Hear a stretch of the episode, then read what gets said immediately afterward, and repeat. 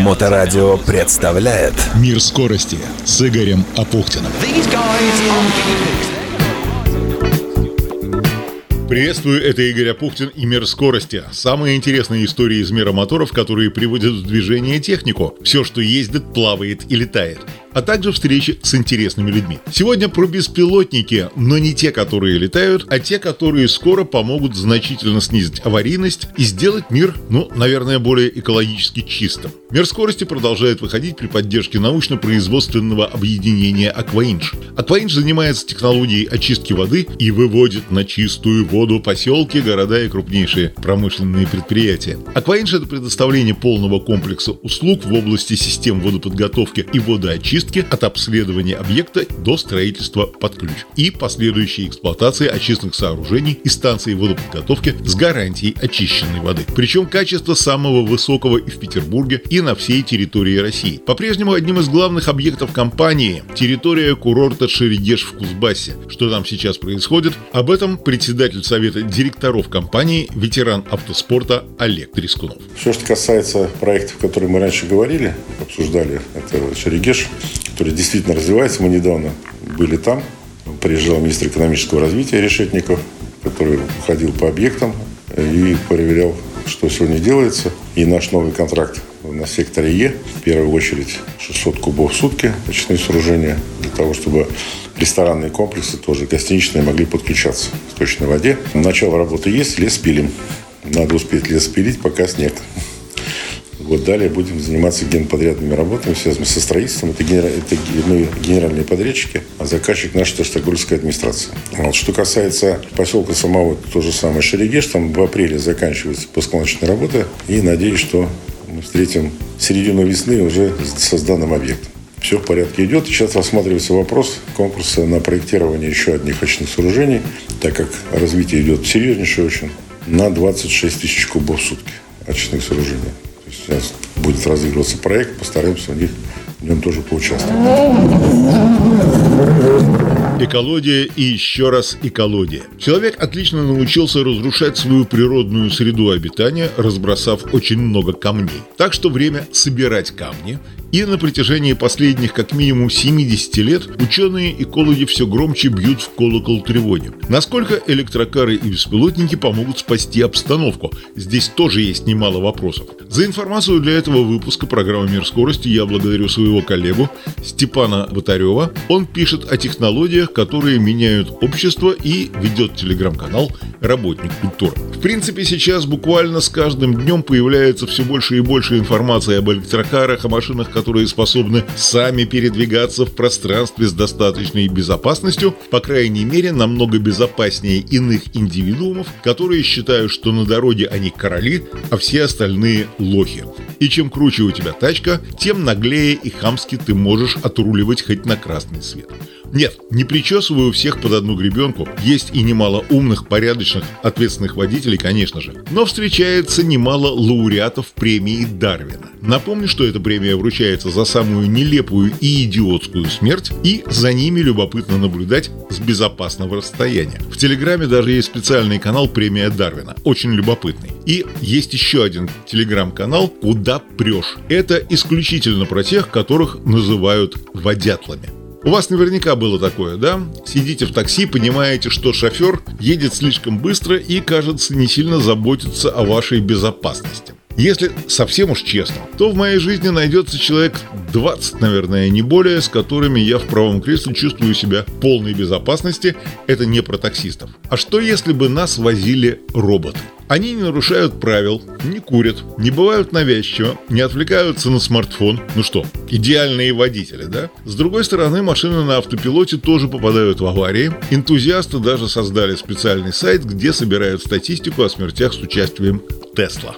В 90-е создание самоуправляемого автомобиля казалось невозможным, и даже всего несколько лет назад над инженерами Google, которые занимались разработкой автоматизированных машин, насмехались. Хотя, кто мог предположить еще 40 лет назад, как нашу жизнь изменят мобильные телефоны и смартфоны. Однако теперь экспериментальные робокары ездят по улицам разных городов мира, Москва не исключение, а автокомпании и IT-гиганты вроде Apple и Amazon вкладывают миллиарды в развитие искусственного интеллекта, обещая выпустить полностью автономные машины в самое ближайшее время. Как и о любой другой новой технологии, о беспилотниках говорят, что они изменят нашу жизнь раз и навсегда, но когда и как это произойдет? Как и многое в нашей жизни, только не надо кидать в меня тухлыми яйцами, гнилыми помидорами, обвинять в отсутствии патриотизма. Беспилотники на колесах приехали из США. Да, знаю, от этой аббревиатуры у многих начинается тошнота, теперь уже, но из песни слова не выкинешь.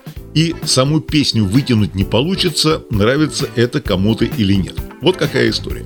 В апреле 2003 года Штаты завезли, как в свое время Советский Союз в Афганистане, начали еще и вторжение в Ирак, и американские военные регулярно погибали в нарвавшихся на мины машинах. Тут уж да, никакие раллийные навыки не помогают. Решить проблему взялось Управление перспективных исследовательских проектов DARPA при Министерстве обороны США. Именно DARPA когда-то подарила миру прототип интернета, связав между собой сеть компьютеров. И, кстати, тогда и назывался этот способ ARPANET. Теперь DARPA решил создать устройство, способное передвигаться по полю боя самостоятельно без участия водителя. Чтобы ускорить разработку, DARPA организовала соревнование. Участвовать в нем позвали всех желающих, от школьников до инженеров со стажем. И за год команды должны были разработать автомобили, которые могут автономно проехать 240 километров по пустыне Мохаве за 10 часов. Победитель получает $1 миллион.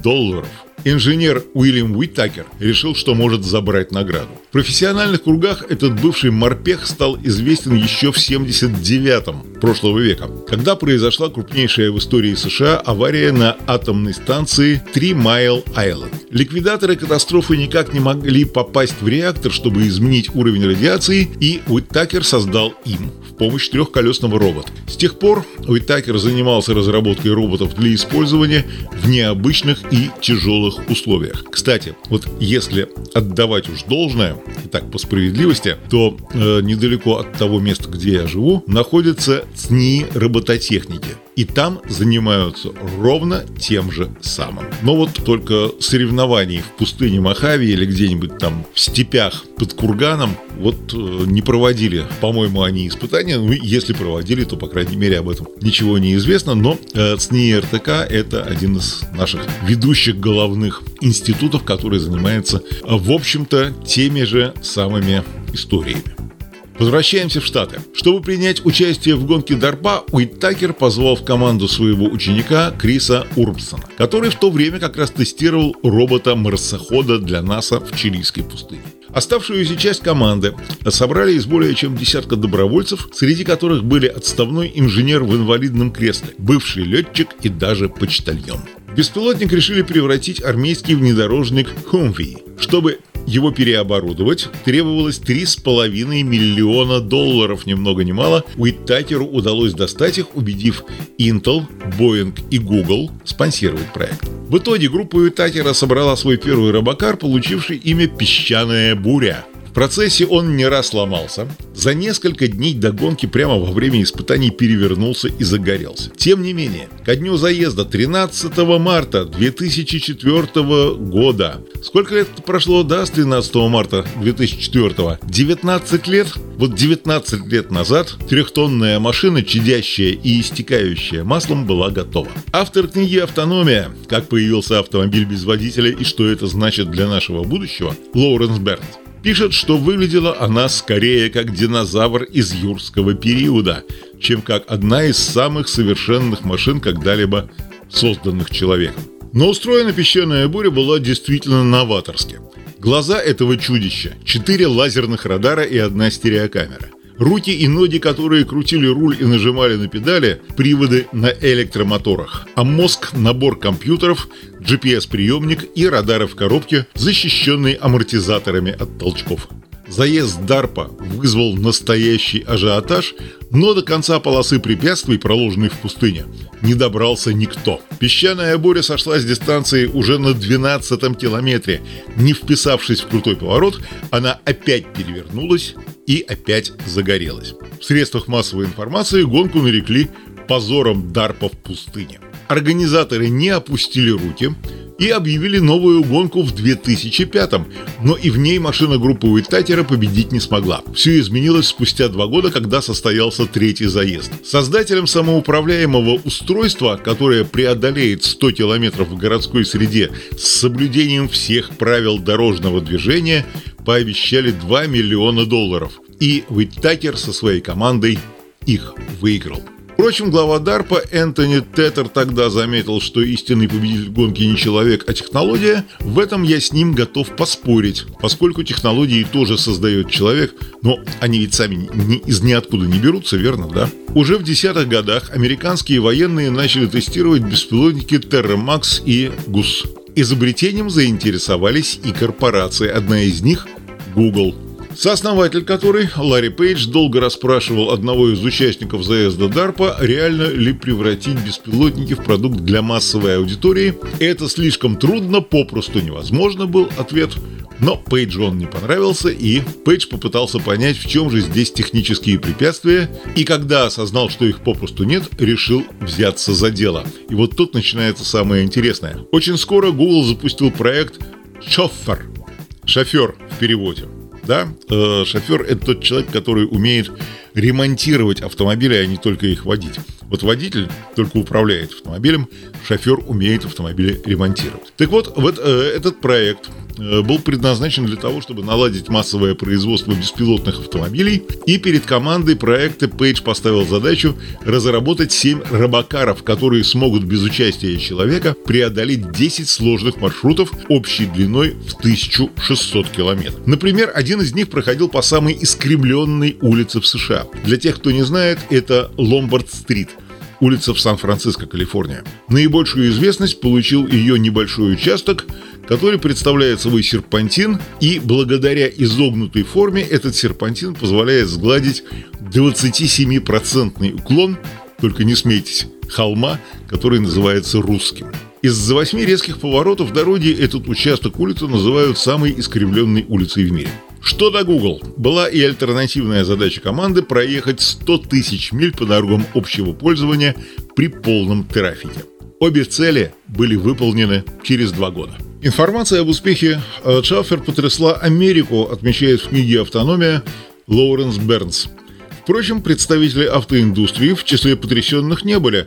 Когда члены команды Шауфер обращались к ним с предложениями о коммерческом сотрудничестве, те отвечали фразами вроде «это бессмысленно» или «может лет через 50», но спустя всего несколько лет они заговорили по-другому, когда в 2018 году проект Шауфер, отделившись от Google, стал компанией Waymo и запустил на улице города Феникс 400 роботакси, а чуть позже испытания беспилотных такси разрешили и власти Сан-Франциско. С тех пор самоуправляемые авто перестали казаться крупным производителем чем-то бессмысленным, начался настоящий бум, и автогиганты вроде Ford, General Motors, Nissan, Mercedes заявили о планах по производству беспилотников. В Китае роботакси запустил стартап AutoX, который был профинансирован компанией Alibaba.